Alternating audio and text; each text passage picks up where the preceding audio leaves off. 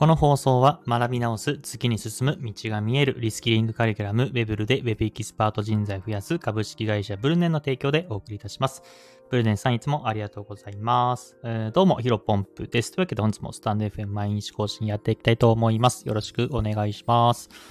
本日のテーマなんですが、流行りが終わった合図は、おじさんが参入したら、えー、こういったテーマでお話ししていきたいと思います。えー、非常にね、キャッチーなフレーズですよね。ただ、えー、その一歩、キャッチーなフレーズなんですけど、ものすごくまとえていて、えー、いい言葉だなというふうに思いました。で、今回、この内容はですね、えー、っと、ねねまるさんという方がね、えー、ツイートしておりました。あの、概要欄に、えー、っと、このツイッターのリンク貼っておきます。チェックしてみてください。これ何の本かわかんないんですけど、あの、何かの本の一文をね、キャプチャーを、うんと写真撮ってそれで、えー、上げられてます。一応読み上げると、馬先でおじさんが、おじさん、過去店長がなぜなぜって言ってたら、えー、10代の子が今、いや、今更感やばって笑ってて、これを思い出してしまったっていう、まあ、ツイートですね。それで、まあ、流行が終わった合図はおじさんが参入したらっていう、まあ、本のね、えー、写真画像があって、まあ、ちょっと、えっ、ー、と、10行、15行ぐらいね、えー、つらその説明書いてある形になりますので、気の方チェックしてみてください。で、まあね、あの、流行ってものすごく大事じゃないですか。ただ、流行にのの利用を受けてしまうと、まあ、単純にセンスがないっていうふうに思われるかもしれない、思うでし、思うでしょうし、えっ、と、あとはですね、えー、単純にビジネスチャンスをつかみにくい、えっ、ー、と、もうね、え遅れてしまうってことがあるんじゃないかなと思います。なので、うん、なんか、まだまだ流行に乗れるのか、なのか、もうこの波がね、た例えば、3年前とかだったらタピオカでしたっけ、えタピオカブームみたいに、もう完全に過ぎ去っていて、今からね、タピオカさんやってもなかなか儲けられないように、えっ、ー、と、なかなかそのビジネスチャンスをつかめないっていうところの指標にもなるんじゃないかなというふうに思ってですね、今回ちょっとこの話をさせてもらいたいなと思っています。で、まあ、スレッツ、まあ今流行だとスレッズが今パッと思い浮かんだんですけど、スレッズっておじさんあんまり浸透してないですよね。うん。で、なので、まあ、スレッズはまだまだいけるだろうし、インスタグラムも、あんまりおじさんのイメージがないから、あの、今僕ね、絶賛インスタグラムをコツコツ頑張っているんですけども、まだまだ、単純にインスタグラムの方も、えー、まだまだ流行というか、流行が終わってないんじゃないかなと思っています。ヒルガイって、まあ、ツイッターとかね、えー、に関してやっぱり50歳、50歳以上の人、まあ、おじさん、まあ、おじさんがね、何歳からかっていう定義は一旦さておきなんですけども、あのー、ここら辺ね、えー、ツイッターはやっぱり流行が、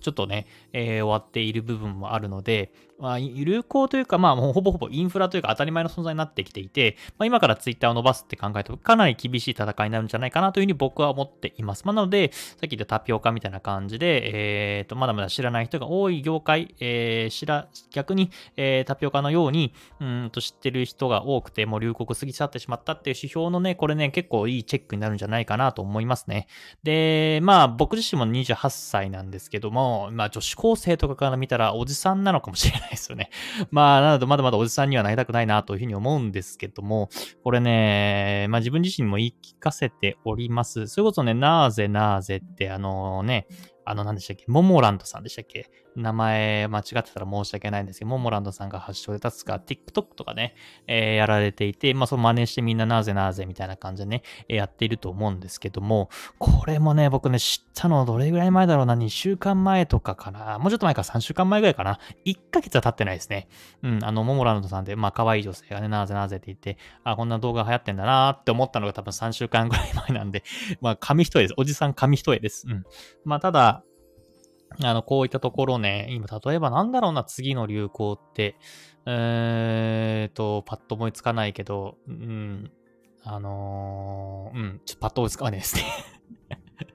うん。で、まあ、やっぱりここら辺ね、あのー、また繰り返しになっちゃいますけど、ビジネスチャンスでいうのもあるんじゃないかなと思いますね。例えば、まあ、よく言われるのは、電話ですね。公衆電話とかって、この前久しぶり見たんですけど、公衆電話使ってる人、公衆電話自体も久しぶり見たし、公衆電話使ってる人も久しぶり見たんですけど、やっぱりああいうのってもうね、おじさん、まあ、あれはちょっと流行と違うか。あのー、やっぱりタピオカが一番わかりやすいかな。タピオカもね、あのー、結構、もうパカス、パカパカスかね、僕ね、もともとあのさ、えっ、ー、と、タピオカが生えた時ね、三軒茶屋に住んでいたんですけども、三軒茶屋の駅前、確か5、6個ぐらいにね、タピオカさんが一気にリリースしたんですね。えー、ただ僕、もともとそのタピオカブームが来る前からタピオカが好きだったんで、めちゃめちゃ嬉しくてね、あのー、めちゃめちゃね、あのー、通ってたんですけども、なんか気づいたら、えっと、なんかなくなってて、えー、1件もなくなってました。6件ぐらいあったのにね。うん。あのー、だから、やっぱりここら辺ね、今だったらやっぱりゴンチャさんかな？ゴンチャさんがもうね、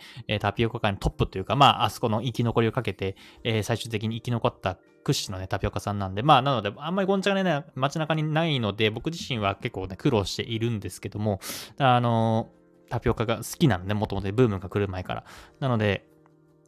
あの、そこら辺はね、大変ではあるんですけども、やっぱりここら辺の SNS の流れっていうのは、あの、僕自身もね、この流行、まだまだいけるのかな、逆にまだまだチャンスあるのかなっていうところは、おじさんがね、まだまだ知らないっていうところの一つの指標なのかなというふうに思っています。で、まあ、ちょっともう少し、えー、角度変えてここから話していきたいんですけども、まあ今はね、流行が終わったみたいな話なんですが、逆に、えっ、ー、と、流行がこれから来るみたいなところに関しては、まあここもね、ある種、おじさんがね、まだまだ知らない、えー、っていうところが一つのポイントなのかなと思います。例えば僕自身は、そもそも今回ね、まあ、あの、スポンサーコールさせてもらっているブルネンさんで、まあ、リスキリングカリキュラムっていうところに今、えー、お仕事を手伝させてもらっておりますけども、皆さんリスキリングって知ってます？まあ、まだまだ知らないですよね。うん、あの、なので、ここら辺のね、まあ、若者もそうですけども、えっ、ー、と、大概の人が知らないこのビジネスチャンス、リスキリングっていうのは、えー、かなりね、熱いチャンスなのかなと僕は思っているんですね。ただ、これ多分、どれぐらいなのかな知ってる人、多分1割もいないぐらいと思います。あとは NFT とか、えー、ブロックチェーンとか、え、そこら辺に関してもまだまだ知らないですよね。うん。あの、ただここもね、仮想通貨バブルが多分2024年か2025年に、え、来ると僕は思っていて、まあこれはなぜかというと、まあ、明確な理由があって、半減期っていうものが、え、ビットコインにはあるんですけども、これがね、価格が上がりやすいタイミングというふうに言われています。なので、この半減期が2024年か2025年に、えー、来る。あ、失礼します。2024年の確か2、3月に来るんですけど、半減期が。で、その半減期の前後に価格が上がりやすいというふうに言われておりますので、これは確実に来る流れなのかなと思います。で、なので、こう4年前を振り返ってみると、えっ、ー、と、確かね、仮想通貨で、えっ、ー、と、なんか何億円、送り人みたいな感じで、えー、テレビで特集が組まれてました。なので、テレビでね、特集組まれるってぐらいだとおじさん知っているので、まあ、そこからね、ビットコインを買った人も多いんじゃないかなと思います。これ2017年と2021年かな。あ2021年の話2021年と2020 2017年に来ているんですけども、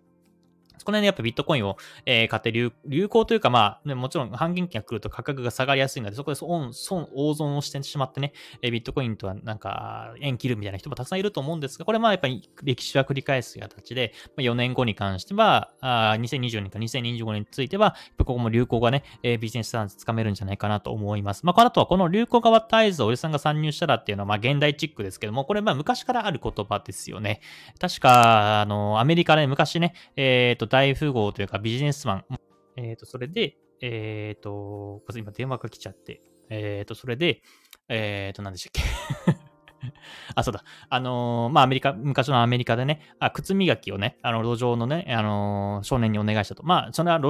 単純に、あれ、あれ、えっ、ー、と、路上に歩いて少年単単純にお願いしたわけじゃなくて、昔なので、まあ、少年がね、あの、アルバイトとして靴磨きをよくやっていたというような話があります。そこで、えっ、ー、と、靴磨きの少年が、ねねおじさんしてる？と、あの株価が暴落、あの、あの株価が、えっ、ー、と、上がっていくから、今だったら買い時だよ、みたいなことを、え言っていたと。で、そこの投資家はすぐにその話を聞いて、えっ、と、株価、株をね、え売り払ったら、直後に暴落、え株価が大暴落して、え資産が、資産を守り抜いたっていう、まあ話があるんですけどもこれもね、同じような話で、まあやっぱり靴磨きの少年って、まあ言ってしまうと、うん、ヒエアルキーというか、うんと、階級、民度というかね、やっぱり貧しいっていうくらいなので、その貧しい人たちに、まあ、儲け話が言っているってことは、まあみんなが知っている。まあ今回の流行で言うと、俺さんが知っているっていう流れになるので、これは危ないと。まあ、あの、反動というかね、えっ、ー、と、暴落が来るんじゃないかなというふうに予測をして動いたっていう、まあ有名な話がありますけども、これこれと、えー、似ているんじゃないかなと思います。まあ靴磨きの少年にしても、うんと、流行ね、おじさんが参入したらにしても、やっぱこういうところででビジネスチャンスというか、あの、撤退の、えっ、ー、と、チャンスだったり、逆に、えっ、ー、と、まだまだ知らないんだったら参入すべきというかね、あの、ビジネスのその、感覚っていうのをつかみやすいかなと思ったので、ある種、えー、一つその指標にしてもらえればなというふうに思っております。えー、本日の話は以上です。お疲れ様です。失礼いたします。